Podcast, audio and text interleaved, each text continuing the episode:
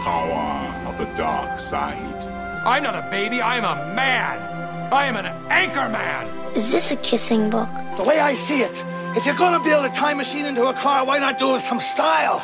Hello and welcome along to episode two of series three, just like in the movies, brought to you by GKmedia.ie, providing digital content and marketing solutions for SMEs throughout Ireland and the UK. As always, I'm your host Gary Kelly, joined by the beautiful Lisa Tracy Oh, stop it. and the handsome Dave Coyne. I do what I can. See, I did a good quality balance Very thing. Yeah.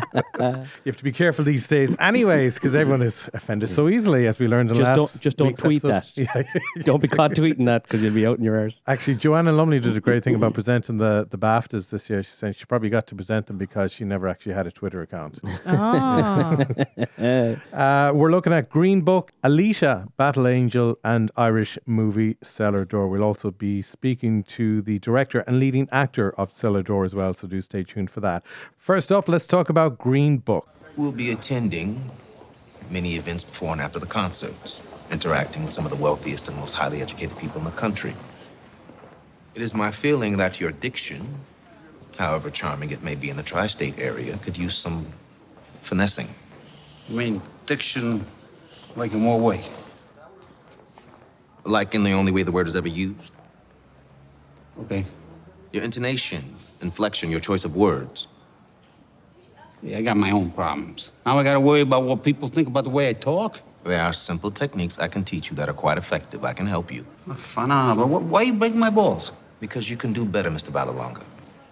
There you go. That's a, a clip taken from the biographical movie Green Book, nominated for five Oscars. Peter Farrelly's first drama after years of making some really cool comedies. And uh, fair to say, he's done a good job. Yes, it is very fair to say he's done a good job. I mean, the man has done a good job before. Um, if you think of uh, there's something about Mary, uh, Dumb and Dumber. Dumb and Dumber, Dumb and Dumber Two, uh, the Ballad of Ricky Bobby, you know, Shake and Bake Baby, all of these wonderful out there comedic but genius comedy. To make a film of this caliber, the tone of it, the maturity of it, the deft direction, uh, the performances are outstanding. Uh, Mahershala Ali is the next Denzel, if you ask me. Uh, he's mesmerizing, and his performance in this is exquisite. Viggo Mortensen put on three stone. He did a kind of a Christian Bale, and his accent is amazing. it's fantastic. It's amazing. So yes, Mr. Farrelly, two thumbs up. Good job. Absolutely. For those that don't know, it's a working class Italian American bouncer becomes the driver of an African American classical pianist on a tour of venues through the 1960s American South, which was not a very favorable place to go for a person of African American descent. Nuh-uh. Bad, bad times. Yeah. But uh, yeah, so Viggo Mortensen is class, and Mahershala Ali is just he captures every scene he's in. He's just he's Mesmeric. he's mesmeric. He really is, and even like the piano playing, even if it wasn't him, you'd still think it was him. Yeah. It I mean, it, it, was wasn't him, but it was so well done. You know the way if you Yeah. see a, a movie star playing the piano, you're kind, you know, you get a shot of the hands and then a shot of them moving their shoulders, and you know it's they're just stitching it together. But this was done really well. The the musical um, genius behind the movie, who actually apparently studied or played with the original character, Dr. Shirley, he he doubled for. But it's so well done. Yeah. Uh, I mean, the CGI, the way they stitch the hands together, it's so well done that it, it's it's seamless. It's flawless. Yeah. It's a really, wor- really well put together film. Like Mm. every shot, every scene, it just, it just flows. There was no part in the movie that you were going, "Oh, this is this is getting boring. I want to Mm. move on." Or there was no part that didn't seem that it was part of the film. It was just a very well put together film. Very impressive for a man that was all about the slapstick comedy. Yeah, yeah. Mm. Is it a Sunday afternoon movie? It, it is, yeah. Yeah. I mean, it's um, it's a really good movie. There's no major uh, violence or sexuality or bad language or anything. There's a little bit, you know. It's not not suitable for kids, but it's uh, it's it's a really good movie in terms of pacing. It's very satisfying, very important movie. There's lots of moments in it where you, you know, we take things for granted in in this day and age. And there's a wonderful scene where the working class um, Italian guy Tony Lip, uh, played by Viggo Mortensen, he's he's very straightforward. And there's a scene at the beginning of the movie before he meets Dr. Uh, Shirley where he's there's two African American workmen in his house, and his wife, being a lovely Italian lady, she uh, offers them a glass of lemonade. And he's watching this in the distance, and he's got all his buddies, and they're shouting at the baseball game. And the two guys drink their lemonade glasses, and they finish. They put the two glasses down, and the wife walks them out and says, "Thanks very much, guys," and they're plumbers or whatever they are. And he walks over, and he's kind of looking at the two glasses, and he picks them up and puts them in the bin. So just to give you a little, you know, lovely way to show. Yeah. Uh, It's a small touch, but it there's was a touch. Yeah. And then and then his wife uh, later on, she's cleaning up after dinner, and she opens the, the, the trash can. and She sees them. She doesn't make a big deal out of it. She just kind of rolls her eyes a little bit, picks them up, and puts them back in the sink. And then at the end of the movie, there's a huge character arc for this character because he himself and Dr. Shirley, this African American genius, they become best buddies. It's there's a little whiff of um, planes, trains, and automobiles where one guy wants to get home to his family and the other guy is alone, and they they go on this adventure together and form this bond. And at the end, they they come together as friends. And um, it's wonderful throughout the movie where um, Tony Lip kind of sticks up for this man in the deep south and gets him out of lots of scrapes, which was his job in the first place. But he does with such a deft touch. You know what I mean? Yeah. And it's important. And the scene wh- which I'm digressing on was there's a big finale where he's playing in this fabulous uh, hotel um, a resort, and uh, the other guys in the band are in the fancy dining room with all the white people. And Dr. Shirley is a go- go- he's the star. He's going to play piano in this room, but they won't serve him dinner in the room. And he starts to get like, well, he's you know, it's building throughout the movie. He's putting up with it, and he's putting Yeah. up with it, and then you tell him what happens, Lisa. Well, then Tony Lip comes along and he gets the maitre d and he says, well, either he eats it or he eats in this room. No, it was it was himself that said it. Either he Oh, yeah. eats in the room He said, or he's yeah. not playing. He said, either eat in this room or I'm not performing tonight. And then the there's a scene earlier on in the movie where Tony Lip loses his temper and they end up in prison. And Dr. Shirley has to ring Teddy Kennedy to That is my favorite part of the whole film because I knew that was going to happen. It's a brilliant movie, brilliant scene. Uh, but then, so he's trying to educate Tony. He's trying to make Tony. be- He's like, Tony, don't you know, don't get violent, you Mm. know, and watch your tongue, and you know, comport yourself well. And he's trying to help Tony, but Tony's a real kind of, oh, you know, what are you doing? I'm going to eat some chicken. Uh, you know, this guy's giving me crap. I'm going to knock his teeth out. Mm-hmm. And the next thing, Tony's about to lose his temper with this guy, and he's this guy says, "Look, for a guy in your position, you can be bought." And he's he's like, "You keep this coon. You tell him what to do." Yeah. And he puts his, he pulls out some money. Tony lifts him, and Doctor Shirley kind of says, "Tony, no, don't do it." And he says, "You know, uh, I'll play tonight." But then they, he turns out they don't, and then they go to a kind of a dive bar. yeah dive bar Around the and uh, corner. he's in his tails and his tuxedo, and all these black people are in this bar drinking, and they're like looking at him, going, "Who the hell is this boy?" And he walks in and they order a drink, and the bartender she says, um, "So what are you all dressed up for?" And um, Viggo Morton's character jo- Tony Lip says, "Oh, it's the greatest piano player in the world," and she and And she was like, prove it. prove it. She points him up at the piano, and he goes up and he plays, you know, jazzy music, mm. and he really has a ball. So very very important film and very well made, and the performances are stellar. Mm-hmm. Excellent. I didn't know this, but the real Tony Lip actually Went on Was in in the Sopranos. Sopranos and Goodfellas. Mm-hmm. Frankie Yeah. the Wop and Goodfellas. Yeah, Mm-hmm. yeah, So yeah, that's a fun little Side note. yeah. So you go. That is a Green Book out in cinemas at the moment. Next up, if you like your manga films, you might like. Is it manga magazine? No, Yeah, it's manga, yeah. manga films. By the way, four out of five for that one, just in case you want to know. Oh, just in case you want to know. Oh, Rewind. Rewind. so Lisa, what are you going to give this movie? A solid four. Four out of five. Yes, okay. indeed. Yeah, I think I'm going to give it 4.25. No, I can't do four, quarters. To four and a half. I'm going to give it four and a half because Okay. uh, I really enjoyed it. The same then as Vice you gave last week. Yeah, both equally good. Yeah. I mean, both Oscar t- contenders. Yeah. And if you said to me, put your house on it, you know, Mahershala Ali or Mahershala or Mahershala Ali or Christian Bale, I wouldn't be able to answer that question. They're both Mm. amazing. Okay, well, he of course played Remy in House of Cards. Fantastic. Oh, yeah, love performance. that. And he's also in our next movie. So I fast know. forward, Yeah. Alita, Battle not- Angel. He's not in it much, though. But uh, yeah, so it's manga film and then it's anime Yeah. is the comics, The base the of it. graphics. But it's not really com like it's based on comic, but it's still Graphic novel. graphic, Graphic novel. But yeah. manga is the s- is the genre of graphic novel specifically. I'm sure there's people out there screaming at their Yeah, headphones absolutely. right now, but you know, Look, here's a clip to cheer them up. You go in there, you race, you win, you come back right here, and you wear all of these pads. Remember, if you wreck this body, I can't fix it. Yes, I know. Tonight is not a game. Contenders, take your marks. It is a hunt. And here comes the rookie. Kill a girl called Alita. Alita, it's a setup. You gotta get out of there. They're gonna kill you. Which ones? All of them!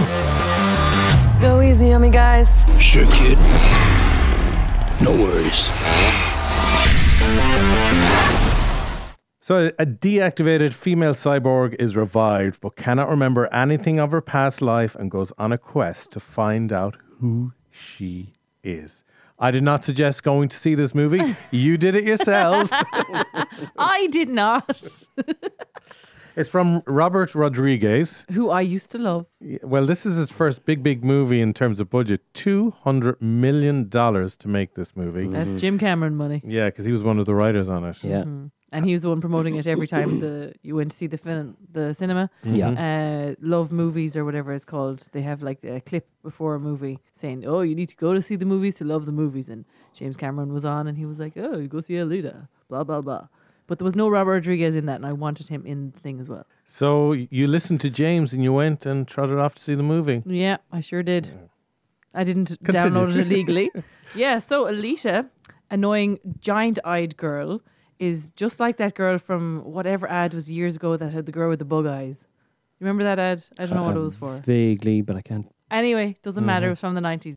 Yeah, so she's kind of ugh, she's kind of an annoying character because it's like, oh yeah, you've no memory, but you're very angry every now and again, you little girl. And then magically she becomes a bigger girl, and also she starts going out with a human. And uh, Christoph Waltz is kind of, oh, he's he's holding on to the fact that his daughter, he's recreating his daughter kind of with this girl, and he's looking out for her. But yeah, it's all right. Ugh, it's really, it's only Well, all right. Here's the thing: it's not made for us. It's not made for you, and it's not. We're not the demographic that Well, I this thing is aimed should at. be. I'm very hip to the groove with But my manga. I mean, it's the two hundred million dollar budget. You can see every penny of it on the mm. screen. The screen, it's a visual feast of the art- 1500 visual effects. the digital artistry in this film is second to none. I mean, the I'd imagine a lot of people who worked on Avatar worked in this film for you know Look, Lisa's yawning, thinking about Yawn, it. yeah. facial, you know, the exciting stuff. facial construction and the, and then this, thi- I mean, Alita is a fully what they call it, hundred percent cyborg. She's she's got a human brain, but she's one hundred percent synthetic. Other than that, so it's Mm. um, you know, there's bits of uh, RoboCop in there, and you know, memory loss, and it's Mm. a lot of cliches and tropes. But you know, for a new generation, new audiences, and uh, they're, of course they're setting themselves up for a sequel with this floating Yeah. city and the And the bad guys up there, and- and yeah. blah blah blah. But you know, there's a lot of beats that are very very uh, predictable and everything, and it's it's designed for teenagers. Mm. But a visual, amazing film visually, and the technology that was used to make this film, it's visually spectacular. uh, But you know, full of cliches, and you know, you can see the beats coming before the drummer even gets his the drum kit out of the Mm. van. Um, but um, not without merits. I mean, it has some merits. This film, um, I did like the bad guys. They Yeah. looked very cool, yeah, very menacing. and there was a few good scenes, a few interesting cameos. Uh, Mhm. Jeff Fahey, who you might remember from uh, The Lawnmower Man, he was in it. He's the guy with the dogs and the metal Oh, jaw. right. Oh. And uh, you know, and um, Edward Norton played the bad guy, bad guy. Yeah. Mahershala Ali played the minion bad guy who gets His possessed. mind taken over His- whatever. he gets posse- he has a mental implant chip thing, so he can actually be overridden by His the eyes go blue. the super bad guy. So in the middle of a conversation, he turns into a different person, Mm. and it's really well done. Um, and what's the Jennifer Connelly. Jennifer Connelly, yeah, the- Mhm. I don't know how she's alive because she's ice cold. Um, I'd never warmed that woman at all. I don't know what it is. No, I, I mean she's She's always very cross. she's very you know crotchety and stuff. Christoph Waltz plays an interesting character because it kind of goes against his type of this Mm. villain because he's not the villain; he's a good Yeah. guy, and he you know it's it's very there's you know there's tones of Star Wars and lots of cliched you know stuff, but it has an interesting mythology, and they're looking for a sequel, no doubt, and they'll get it because although I had the cinema to myself, Oh wow. I- I, did not, sadly. yeah, I, There I was, there was people who brought their five year olds in to see the film, and I was like, "It's twelve A, but get Yeah. your five year old out." yeah, it's twelve A. It's not. It's suitable. gruesome. Like there's some person that like people are getting chopped left, right, and center, and there's a five year old there. Yeah. It In very fairness, bad. in fairness, th- I have to say there there was a few moments where I really enjoyed it because I am a twelve year old at heart. Mhm. Um, there's a moment where uh, inevitably y- there's a setup, and it's like okay, we're going to be. It's like you know. Mm. "M- Okay, Mr. Bond, this is your exploding pen. Right, he's going to be using that in twenty minutes, and she she has her new robotic body, and then she goes to the spaceship, which is where she came from, and there's a much more advanced, more than anybody can handle robot body, Yeah. and She's the only one that can unlock she's the, the, only one that can can you know her her brain whatever. She's the only person who can be put into this body, and everybody all over the world is just getting new bodies and new body parts and whatever. And um, Christoph Waltz's character says, "No, I'm not going to do it. I don't want to make you a weapon and everything." And guess what happens? She ends up in this body. But the scene where she she loses her first body is really good. This the bad guy is beating her up and it's all visually amazing in slow motion, and they have a big fight, and he has these kind of pronged kind of They're like slicey things. slicey things. They're like uh, um, um, tentacles Mm. that cut. They're like phew, they go at you. It's kind of three D, and she's spinning through the air. It's really visually amazing. But she gets diced, right? No, she doesn't get hurt because she's a cy- cyborg. Her brain is fine. You know, no no cyborgs were harmed in the making of this movie. um, but uh, I'm sure a few computers were. But she's there, lo- like her. She's cut in half from the chest. So she's got one arm and her chest and her brain and her eyes and her face, and she's there. And you think, well, that's the end of her. You know, she's you know, this is the nadir. This is where she's. It's the comeback moment Mm. where she's going to come back and kick his ass in half an hour. But there's an amazing scene where she he's taunting her and going, "You- uh, "You're a puny little whatever," blah blah blah, being a bad guy basically. And she, she's a bifurcated, has one hand, one arm, and she kind of lifts herself up on her one hand, and he's giving her a stick, and she goes, "Oh yeah," and she just kind of jumps with her hand and punches him in the eye and breaks her own arm off and destroys him. It's brilliant. It's a really good visual. Like it's a just a torso and an arm and a head. Yeah. And she still defeats this humongous big robot thing. And I just thought, yeah, that was cool. I wasn't expecting that. I was expecting her to be, you know, rescued, Squished. re- Yeah. squished, and then rescued by her friends, and you know, hide out and get rebuilt, and you know, we have the technology and blah blah blah. But it was quite cool. But I yeah. can see how it's not for five year olds. Then. no. No, it's not. There's lots of blood and guts and swords and cutting people in half and that kind of stuff. And uh, There's a nice magic sword element to it. yeah, There was that cool guy. I'm not really sure who he was, but he was kind of cool, kind of English. um, The guy who had the sword. He was kind of my favorite. oh yes, yes, yes. Uh, the guy who played the new transporter, Yes. and he was also in Game of Thrones, whose name escapes me. Um, oh, S- Krieg or Stieg or oh man, that's really going to bug me. We just call him Jim. He, But- Jim was very good. Oh, Jim, yeah, he's a fantastic actor. He's a fantastic actor. Um, but yeah, it's you know, it's a kids movie with a lot of money spent on it. Out of five, Lisa? Two. Two. Yeah. Sorry. Yeah, as a digital media nerd, I'm going to have to say two and a half. Just to give him that extra half because because of the amount of work Yeah. and I was going to say man hours, people hours, men and women hours that went into making this film is visually amazing. But you know, very cliche. And my God, the credits go on for a year. oh my god, Because yeah. it was probably the same budget for uh, Avengers Infinity think War, I'd say 200 million. But yeah, they won't make that money back. But uh, you know, ambitious and uh, anyways, we got 20 Avatar movies, so James will be happy. And Yeah. two Yeah. more on the way. Yeah. Okay, uh, we're, next up, we are going to be looking at the Irish movie Cellar Door. But before that, let's just take a look at what is happening in the world of showbiz, news, entertainment, whatever headline you want to put on it.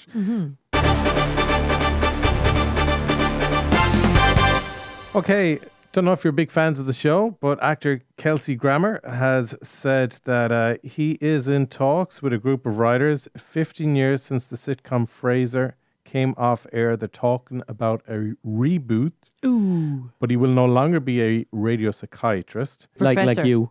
I bet you. He may be an art dealer or professor, yeah, living in Yes. Chicago. God, I Ooh. could write it myself. Right. So we excited? I loved Frasier. Yeah. I watched it every morning for a long time. Um, Half eight in the morning. I I mean, Frasier was really good. You know, zeitgeist. It captured the moment, the jokes, the tone. But the world has moved on, and and the world. I'm sure It's they're like if Friends on with came it, though. back. yeah, but the though, it world would has be the moved. same Yeah, either, the, would mo- the world has moved on a lot in the last ten years, and Kelsey Grammer is great and all as an actor. He is. You're not going to have um, John Mahoney there anymore, Mm. uh, who sadly passed away, and. Um, you know, bringing out these dusty old sitcoms just because they were good once upon a time and blowing the dust off them and giving them a lick of paint. Uh, sitcoms are of their era. Even Friends, which is still in syndication, but we've we've all watched every episode of Friends five times. I know I have Yeah, yeah, literally yeah, five times. And if I'm really really stuck and there's nothing on, and I'm just like, you know, I would just want ten minutes of something while I eat my dinner, just to look at. And friend, yeah, Friends will do. Mm. It's like Simpsons, yeah, Simpsons will do. But new Simpsons, come on, Mm. and bringing out old sitcoms, I don't know. I mean, could be wrong, could be great, but I wouldn't say I'm excited. I was so excited this year because I got Sky Cinema for 12 months. Ooh, got a great lucky bargain. And I said, this is the first year I can sit down and properly watch the Oscars and be like I was 15 years ago, eat my popcorn and drink my Club Orange and just high as a kite on sugar and salt to keep me going till 4 a.m. And I don't know, there's just something niggling with me this year with regards to the Oscars. And I thought this was a joke, okay? Because Alfonso Cuarón. Cuarón, who of course picked up a BAFTA there, he's nominated for Best Director at this year's Oscars. Uh, and he was giving off about this, and I was like, no, that couldn't be right. What are they on about? But yeah, it's true. The Academy has revealed that the winners of four categories will be presented during the commercial break at this year's awards ceremony. And then when I read that, I said, okay, well, it's probably just maybe the four categories that the majority of people aren't interested in. But I beg to differ. One, cinematography. Oh my god. Two, editing. Editing. Oh my Three, live action shorts. And I was like, well, I can see, I can understand some people might be Mightn't have interested in short shorts, films or have yeah. seen them. And then hair and makeup. Oh. Uh, and these Ah. categories and makeup, will instead be taped to air later in the ABC broadcast. So probably, I don't know, if they show it 12 hours later on Well, TV, people uh, can see it. you know, it's to keep it to a three hour show. Yeah, well, see, the, there's What? there's probably upsides and downsides to that. I mean, the downside is obviously those people aren't going to get their 15 minutes or their 15 seconds, whatever it is, and they're you know diminishing those awards. So it's that simple. I mean, But as y- you know, you win an Oscar, that's pretty big deal. If you can't say thank you to my mammy for making the sandwiches when I was learning whatever it is I learned, and you know, thanks to my wife and God and whatever, you don't get that few minutes. That's part of the Oscars award. Yeah. You get this platform for a few minutes.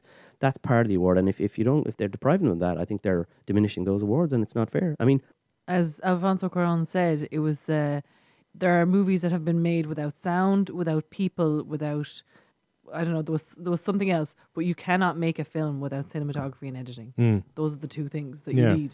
So to, to actually have Yeah. a film awards, We- that we'll is the get to that in a minute. it. Ah, you can't. no, no, but we'll get to that in a minute. Oh, oh yeah, we will. Sorry, I just remembered. Yeah. Oh, they're itching to go with regards Oh, to I've never had such an itchy trigger finger in my life here. In my, I've been waiting and I've been like steam coming out of my ears. But never mind, ladies and gentlemen, you've no idea what I'm talking about, but you will in a minute. Okay, well, finally, then, uh, for those interested in starring in a soap opera, now's your chance as T.G. Carr's Irish language drama. Ros na Rún are holding auditions for budding actors to join their existing cast. Maybe someday you could be like me, Gary Kelly, a former star of Ros na Rún. or me, a former star of Rustin. Were you in it as well? Yeah, I was. Uh, yeah, I was in the bar as well. No, No, I- were you extra? Yeah, I was an extra for a day. I had, I actually had a recurring role. oh, what was your recurring, role? no Yes. less. No, I didn't have a recurring role, but I had a role and I had a script, and I was there for a couple of days. Oh, yeah. very good. Good lord, Yeah, I was the city doctor in Ros na Rún. that's right. Yeah, because Oh, I went in yeah. and did an audition. Mm-hmm. I looked at the script and someone said to me, Look, don't worry. When you get the script, it'll be in Irish, but you'll also see the translation underneath in English. Lana I was Rai. like, oh, perfect. took her. And I went in and it was all as Gaeilge. Yeah. And I realized I kind of maybe only Over your figuring head out a little bit. 25% of this. So I, my solution was, Gary, just go complete method.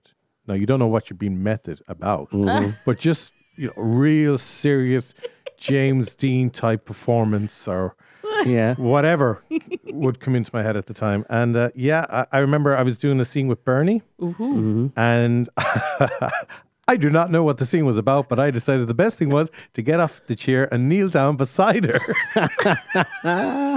As if I was proposing to her, but in a very serious type thing. And I took her hand. And I'd say the poor actress was just saying, What the hell is going on? I think they realized I didn't have as much Irish then as I probably do now. A little bit couple of So I got the city doctor who speaks English because he's in the city. Brilliant. Yeah, it Thought was to all good. right. So That's all the all right, people who Tavok. died was at my hand in Ross Room Yeah. for a couple of seasons. My so, God. so they came in speaking Irish and you fixed them. Is that what happened? but a great, great crew to work with, and ev- Oh. everyone's really nice. You don't get the uh, No, no, great the crowd. arrogance that you would with other big kind No, of pro- yeah. Irish productions. And just for anyone listening who's thinking, I wonder will I go out and be an extra? They give you real beer in the bar. What? Oh. They- well, they did when I was there as an extra. I think that was a long time ago. It was, and I mean, it was about four years ago when I was actually in a speaking role, but about maybe about ten years ago when I was an extra. And yeah, Ah, they the actually good give old you, days. They give you real beer before the Celtic Tiger keeled over from drinking too much free beer. Join the cast of Ros na Rún for series 24, which Good begins Lord. filming in August this year. That's impressive. And you get further details on iftn.ie. Cocorg- Very else. Cocorgicus. There's a tricky one to say. Cocorgicus. Cocorgicus Galeo. Cocorgicus. Congratulations. Gary's looking at me. Congratulations. No, what do you congratulate me for? Not you, them for 24 years. Oh, right, you know? okay. Yeah, yeah. I, I was thinking more of the, the wannabe actors. They haven't gotten the role yet. You know? No. Okay, moving on. Let's take a look at the Irish award winning movie, Cellar Door. Beautiful dreamer, wake unto me. Starlight and dewdrops are waiting for thee. Sounds of the rude world heard in the day. What is this place? It's for girls who need help. Lulled by the moonlight. Where's my baby? There are Have no babies all here. passed, have all passed do have a son. away. Go. There you go. That's a clip taken from the Irish movie Cellar Door, a story which follows Aoife, a fighter inside and out as she searches for her son while in the grip of the church, or maybe so we are to believe. It is Viko Nikci's second feature film as a writer, his debut being Fading Away, and his first as a director. Not only did he direct it and write it, he also co produced it and was the editor on the movie. Dave Coyne. I don't know where to start, and neither did Nico. Viko. Viko. See, I don't even want to know his name. Uh, no, okay, okay. Let's. I first of all, I admire that they did try to. the They tried. They tried to make a film that was very experimental and very out there and non-traditional, and that's me being kind. Mhm. It the subject matter is heavy. It's. Um, um, I mean, was, I was listening to it on the radio today about the mother and baby homes and all that kind of stuff, and it's very, uh, you know, on point in terms of you know emotional reaction to it and everything at the moment. But it is not a film. This is not a feature film. You can take a series of shots and sequences and play them for 55 years if you want to. It's not a feature film. A feature film has to have certain elements in it, like an establishing shot, a wide shot, a tripod. You cannot disorientate your audience non stop for an hour and a half. I mean, if you watch, I'm trying to think of a movie, you know, you watch a movie and there's paces. I mean, humans have cycles in them of breathing and moving and on the edge of your seat, and then, oh, wow, you get a release, you get a, hmm. there's a nadir and a climax, and then repeat, and then, you know, it's a story arc, it's a curve. This is a right angle, you hit a wall and it changes direction, but it changes direction too late. If this was a short film, if this film was 10 minutes long, it would still be a bit of a stretch in terms of what's there. Mm. They had the same motif, the same tropes of mid shot to close up, handheld, whip pans, disorientating the audience for an hour and 20 minutes, repeating the same scenes over and over and over again. Um, and it was nonsense up until the point where you go, oh, and then you go, yeah, it's still nonsense because you left it too late and the cat has eaten the fish. It was ridiculous. I was so mad with th- with this film because I had such high hopes for it because Mm-hmm. Mhm. I've actually met Viko and given him a lift in my car one time, and uh, he was really sound. And I and he I had seen his documentary Coming Home, which was a true story about um, a guy in New York that was wrongly imprisoned for many many years, and he was also in the car. And uh, they were like, I just had high hopes. I had like, this is a guy who's done solid documentary work. He'll surely be able to make a feature. And plus, it's this subject matter, this at this moment in time. Surely you'll be sensitive with it. Now they exploited it. I thought a little bit. It was just constant people peeing. Yeah. That's all it was. There's literally People pee at there's- every there's li- juncture in this there, movie. There are literally Peeing or paying? wet, Peeing. wetting themselves, Oh, wetting Yeah. wetting, losing control of their bladder. Yeah, literally, incontinence at every turn. Not joking. It must be ten times. Yeah. in the film, different Mhm. characters, and it's a it's a psychological motif. Now, it's I mean, if you can ma- imagine a horror movie. Mm. All right, and there's a scene where Mike Myers is chasing somebody, and there's a knife, and there's and there's cuts and whip pans and disorientating the audiences, and and then boom, and you get a big fright, and something happens, and then cut to the following morning, Mm. and a car drives down the street, and the audience can breathe and go, "Oh wow, that was exciting! Right, what's going to happen next?" And you draw them back in. Mm. This is for an hour and a half. It's ridiculous, lazy filmmaking. It's like they had one lens, or if they had a Or zoom one lens, room. one room, well, three or four rooms, Mm. one lens. Now we are tearing this film apart here. However, I'm going to say something nice because they're Irish filmmakers and we want to help them out here. But the performances, the actors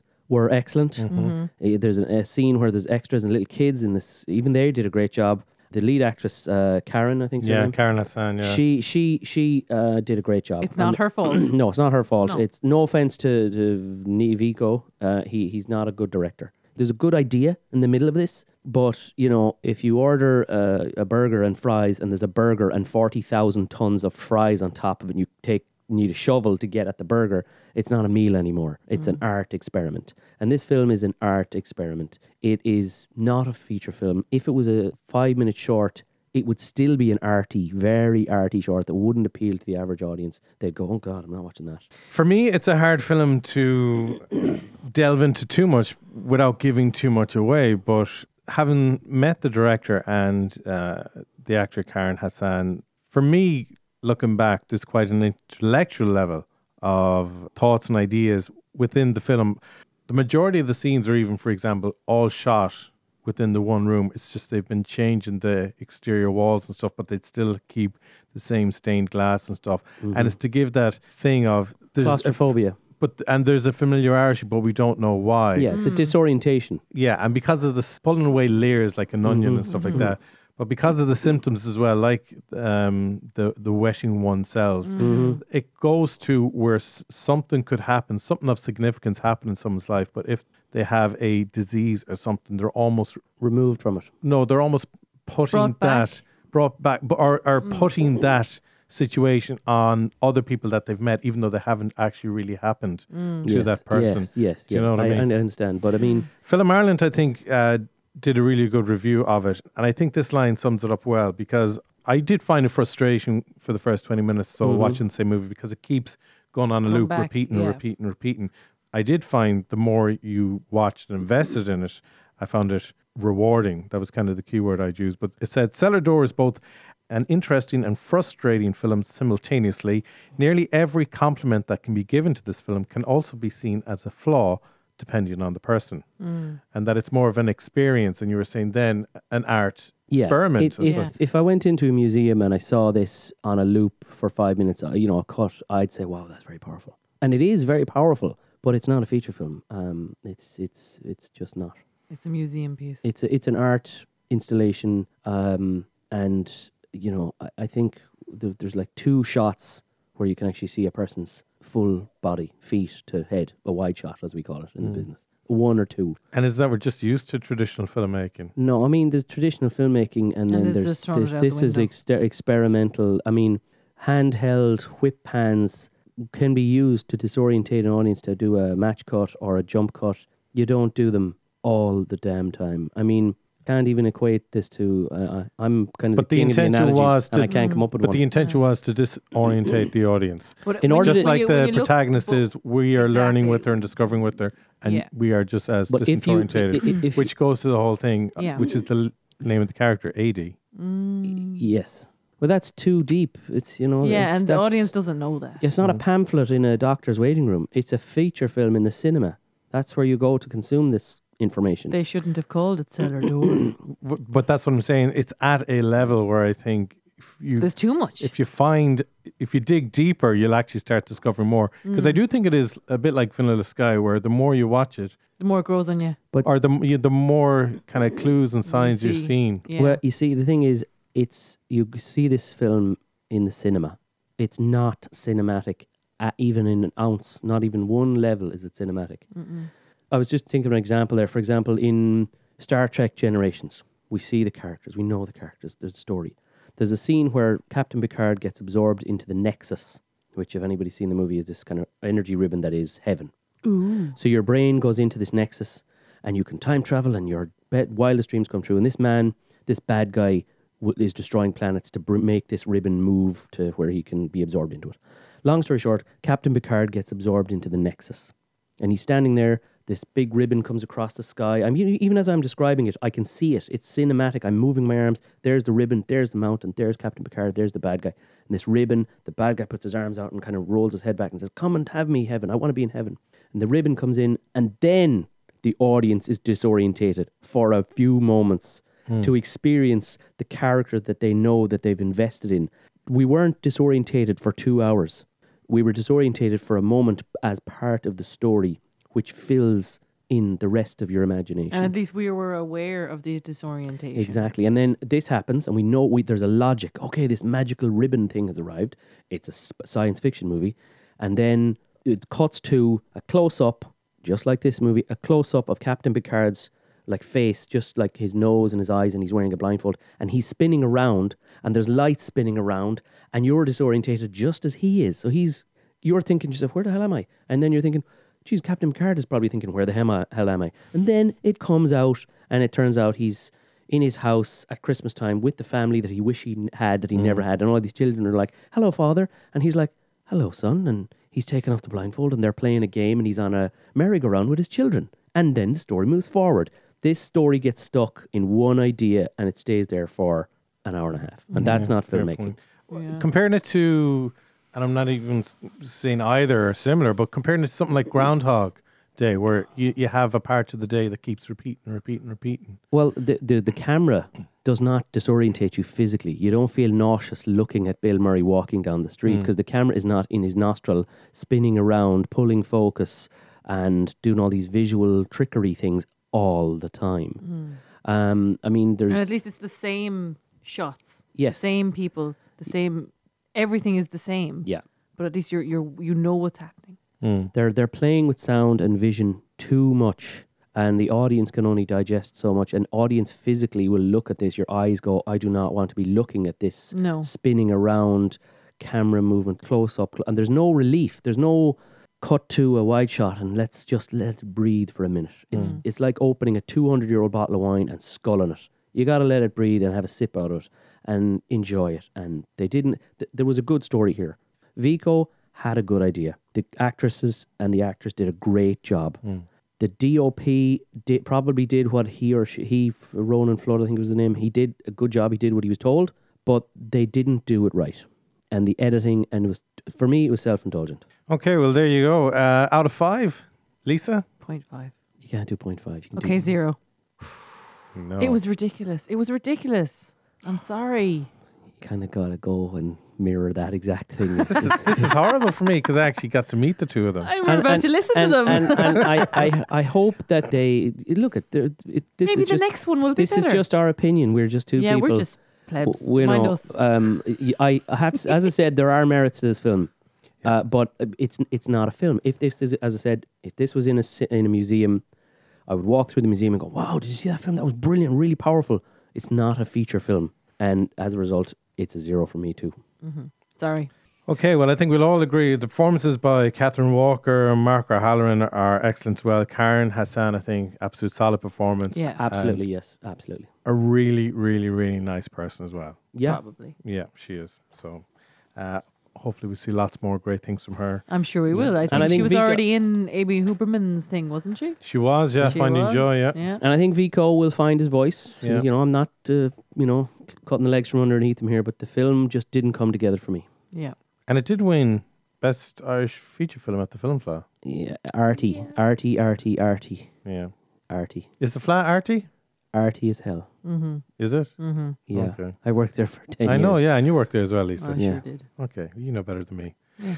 Anyways, let's hear what the the leading actor and the director of Cellar Door have to say about their movie. Here, I was chatting to them recently during a special screening of their new movie at Eye Cinema Galway.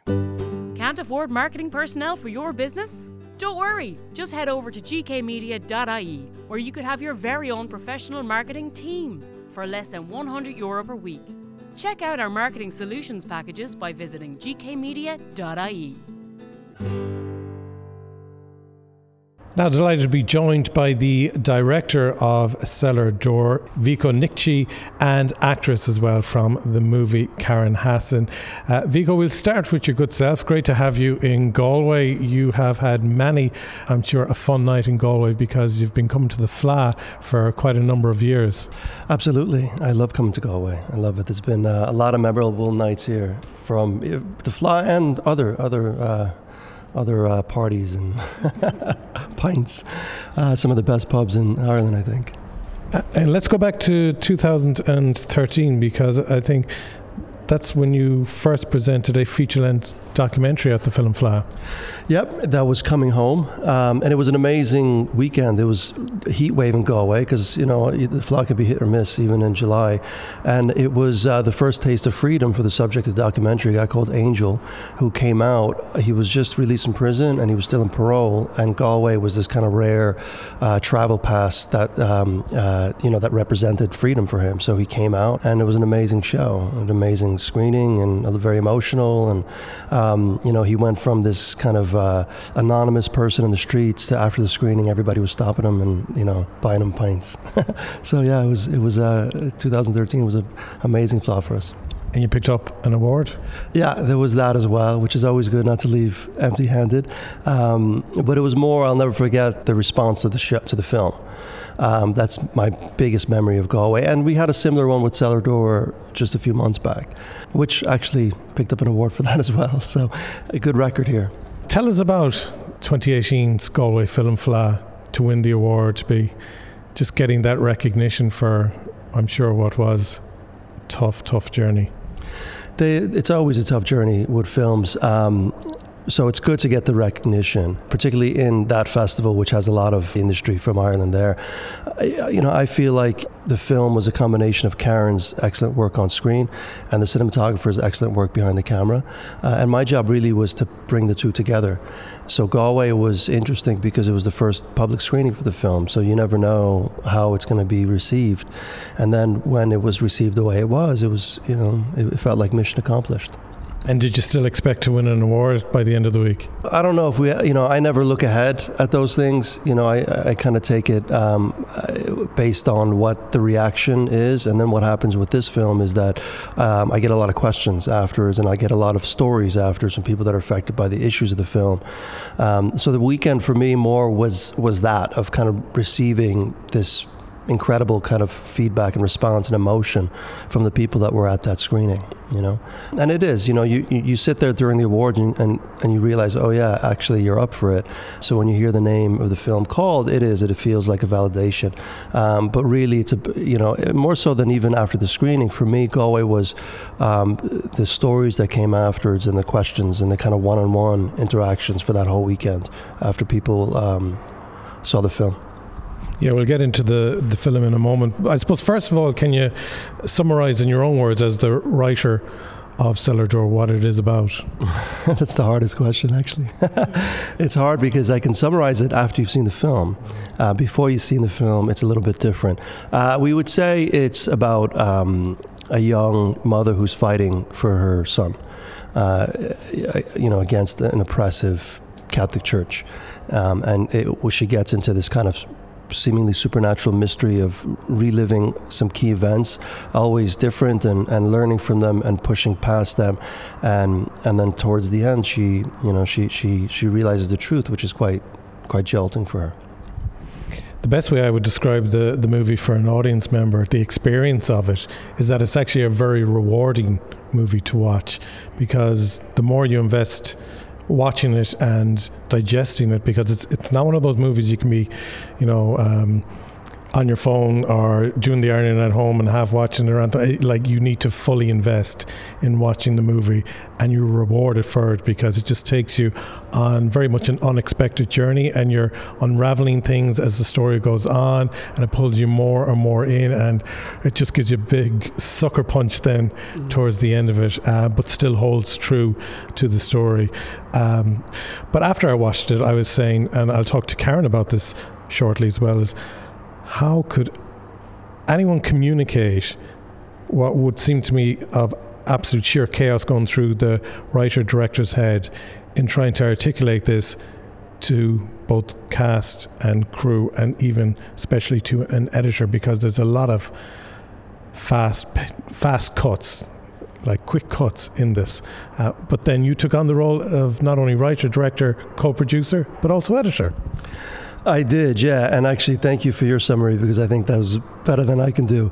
Um, and thank you for the kind words about the film. I, the film was made in the edit, really. So that was that was the game plan um, going in. You know, we were shooting it in a very fluid way, very theatrical way, where the camera's snaking in and out of, of mainly Karen, um, who you know who carries the film uh, brilliantly in the lead role.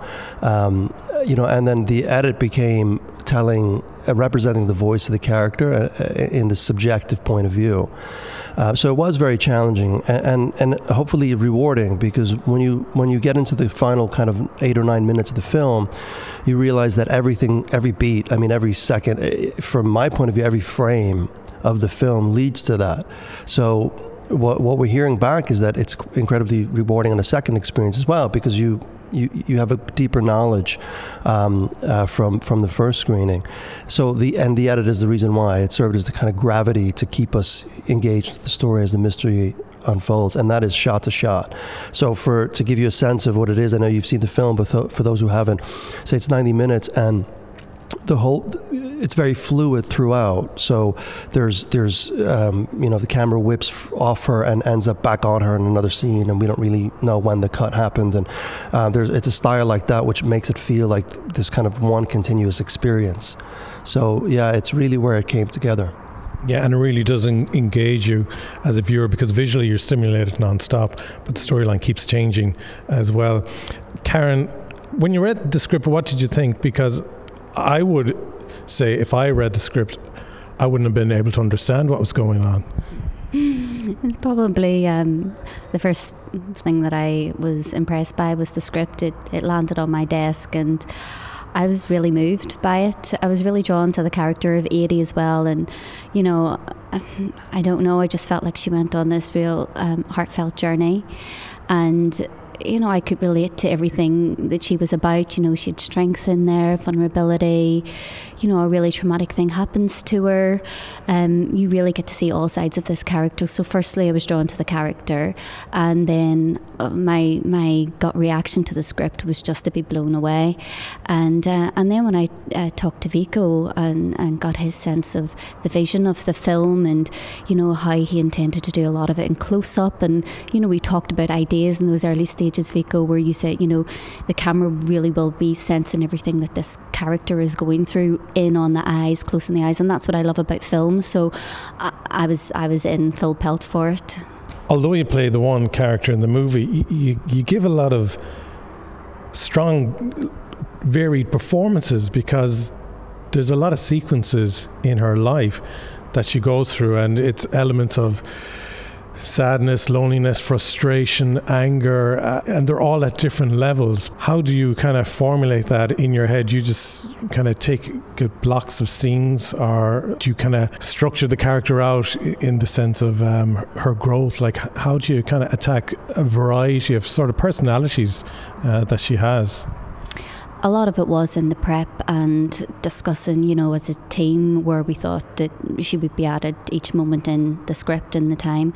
And there's a lot of time shifts in this as well. So, you know, um, there's even a scene where she's talking to herself and she's trying to reason with herself. So you're playing the same character at different time frames and um, different mental states. Um, for us, it was a bit of a, a quagmire. You know, you you're filming something that's written out of sequence and it's filmed again out of sequence. So keep joining those dots together. I basically just made a huge map in my dressing room and day by day I just took piece by piece off the wall until eventually we'd reached the finish line but I don't know we just kept uh, talking between us about where she was at that uh, emotional state and uh, where the next thing she was going into. But sometimes you just really had to feel the scene. I'm kind of instinctual in that.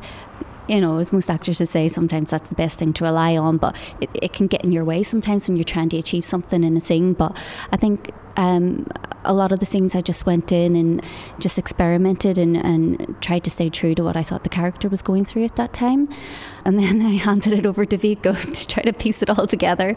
So, you know, um, you know, it, it, was wonderful for me to be able to play a character that had just so many emotions, and you know, and she does go through a traumatic time, and she is, you know, bereft and lost and lonely, and she's got sass to her, and you know, she experiences that first love as well. So there's that, you know, that real like birth of a character that you're watching on screen. I have to say, and I'm not just saying it because you're here. I mean, fantastic performance, obviously, but I thought you got all the different nuances of it spot on. Sometimes when there's such a variety that uh, an actor has to play of a character, they might go a little bit OTT with certain things to show that they can do variety or that they have range, but they, they don't get it. It's spot on. They, they push it too much. But I thought you held it so well, especially even in the last scene as well. I just thought the performance was just just perfect. So well done. So what has it been like? Because this this film was probably shot a year ago at this stage, and it was shot in 19 days, which would have been pretty intense. Mm-hmm. Oh yeah, it was a very intense experience. Um, you know, Vico talks about writing the script as a fever dream, and I think that's probably the best way to describe the shoot as well for all of us involved. It was very fast paced, and you were literally jumping from one scene to the next, to the next, to the next, joining the dots very quickly.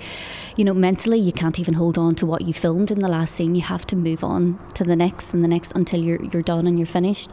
Um, and actually, just talking about that last scene, that was that was one take take, wasn't it? We was it the first take we got of that? So much of the film was the first take or two. Actually, yeah, it was really because, you know, it was it was fast. It was faster than 19 days even. We, we had a 20 day schedule, and we ended up with about 16 days out of that because we, there was a series of reshoots and other things that that uh, you know we lost four days pretty much in the shoot. Um, so when it came to the last scene and every scene, it, it was pretty, you know, it was like being it was like a live concert. Everything's ready, jump in, do the scene. We film it the way we were filming it, jump out to the next scene. Um, so, if anyone around film production, if you're talking about it's a hundred page script, so even at 20 days, you're talking about shooting five pages a day, which is massive. And at 16, it's more, you know. Um, so it's quite daunting. Uh, you know, on the other side, you have these rock stars like Karen and, and Rob and um, our producers, David Collins, and, and, you know, our co-producer, John Wallace. Um, you know, everything from the, you know the crew and the supporting cast, Mark O'Halloran, Catherine, um, Leah, like these just rock stars that come in and and you know bring this level of, of talent um, that elevates the whole thing. So you don't feel the sh- tight shooting schedule. You don't feel anything like that. We it always feels like we had what we needed and, and we used it. Can't afford marketing personnel for your business? Don't worry, just head over to gkmedia.ie where you could have your very own professional marketing team for less than 100 euro per week. Check out our marketing solutions packages by visiting gkmedia.ie. Karen, the story does touch on quite a few significant things that have happened both in modern Ireland and uh, in our own history here down through the decades, but it it doesn't force any opinion or anything. It just pretty much makes a statement of this was or this is. Yeah, that's correct. Um, we obviously deal with the mother and baby homes, which are a huge part of our Irish history, and I think um, you know with the viewpoint that you know if we don't remember the past, we're destined to repeat it. It's really important that we do talk about these issues. Um, but the film itself, it would be an injustice to say that it's solely about that. It's layered with so many issues, and hopefully, when people go and see it, they'll be made aware of, aware of those. Um, but for me, it was just about following the character's journey and what Eadie went through, and Eadie's trauma, and how she managed to, manages to deal with that in her life. Um, so, so for me, it was yes, it was very much tied up in, in this issue that she is searching for her son, but you're really just getting to explore uh, you know, how an individual deals with trauma and and and how they reach parts in their mind to help them deal with that and, and to cope. You're probably one of the few women who ran away from Jamie Dornan because, of course, you started in The Fall, you're in Vikings, you have a huge filmography. But this movie was very different because, as we were saying before, we started recording, there was no clapperboards all the time. There was no, sometimes you didn't even hear the word action. It was a lot more chaotic. Uh, it was very new style to me, and almost now I've done it, I would like to go back and do it again. Viko, if you're up for that. Um, because normally on set, you know, you're used to having, you know, seeing the sound guys there, the camera operators. There's you're normally looking at a sea of twenty people when you're performing in front of a camera. Whereas this was a very different experience. There was uh, just myself and uh, Rob, the cinematographer. He's amazing at his job. A lot of the time, it's just me and him in a room. I was just acting the scene out and he would capture what he needed to capture and, and Viko would be somewhere hidden off set but there was no costume checks there was no makeup checks there was no clapperboards no cuts sometimes and and and sometimes the scenes would last for 10 minute takes you know Viko would just shout out a direction and, and we'd go again and we'd go again and we'd go again until we found something.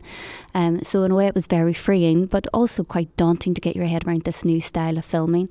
But I think it really gives you a subjective point of view when you watch it as a viewer so it was really integral to how the movie looks yeah, it really made it work. And we just uh, are after coming out of it being screened at the Eye Cinema in Galway, where people were really moved by it to the extent that they were crying, which I suppose a director, it's satisfying when you get a strong emotional reaction and probably the reaction you want as well from an audience. Absolutely, yeah. Give me all the tears. um, you know, it's like if you if you do a comedy, you want them to laugh, right? So um, the the difficulty with doing a mystery is that the tears are really earned, you know, and if they're it's a, it's a high uh, wire act. With this film, I'm I'm kind of very very pleased to say um, every audience that I've seen it with and I've seen afterwards has that same kind of emotional, uh, tearful reaction, and not just when the after the credits roll, but uh, you know a lot of the times, many hours later and days later, you know, um, because the the film kind of sits with you in that way uh, because it's a mystery, when the mystery gets revealed, you go back to before it was reveal, revealed and kind of work through it in your head. You know, so it's been said that you know second viewings are really you know rewarding for this film, and and that's why, um, you know, because to earn the tears at the end from that kind of thriller uh, mystery journey, I think is is you know it really shows the kind of achievement that Karen's performance did. You know, we were talking earlier about reshooting they did a few days reshooting, but that was actually at the start of production because a few days in, when it looked amazing and you were using your steady cam, you were getting your really fluid cinematic shots, you realized that this isn't what you wanted to do and you want to start from scratch again. Eh, we did. So uh, I'm thankful that the financiers and the producer David Collins are so they were trusting of the of the process. But yeah, as you say, we we took on this cinematic approach. I think we made the pictures look too pretty and, and too still, um, too stilted, and less representative of the character. And once we broke free from that and started representing the character cinematically, not just thematically or kind of performance, but really using cinema, using the camera, using you know what turned out to be the edit as well, which is I mean what I've always said is it's the only kind of new art, right? Is is edit is is putting two images together. So using that and leaning into that, it it just opened up this world of possibilities. And it just makes it very kind of immersive and, and I think is what leads to that reaction that we get. And look, it's not, as you say, it's not depressing. It's actually quite uplifting. I think that there's two main issues that we deal with. You know, one we can always talk about before, and one we can't talk about until after, right? So both issues are what brings emotion to it. But with both issues, it's it's more uplifting and it's more um, like this kind of victorious feeling for the character rather than beaten down. She's not. I mean, she's never beaten down, not for a frame of it. She's a fighter and she fights back, and we, we're rewarded with that in her fight and her kind of resolve. So yeah, it's it's you know I find it quite uplifting. Viko, thank you very much for coming to Galway and joining us today. Thanks for having me. And Karen, thank you very much as well for joining us and just like in the movies and congratulations again on your fantastic performance. Oh, thank you so much. That's so kind. Thank you. There you go. That is actor Karen Hassan and writer, director, editor, and co producer of Cellar Door, Viko Nikci, speaking to me there at Eye Cinema Galway earlier in the week for a special screening of their movie. Thank you very much for listening to this episode of Just Like in the Movies. Kind of slightly longer than usual one, but uh, we packed a lot in. Dave Coyne, thank you very much for joining us. Pleasure. Lisa Tracy, thank you very much for joining us. You're welcome. And don't forget, if you would like to get in touch with us, you can always email movies at gkmedia.ie. You can find us on Spotify, SoundCloud, Stitcher, and Apple Podcast, formerly known as iTunes. Wow. And uh, until we talk to you next week, take care. Bye-bye. Bye-bye. Bye. Bye.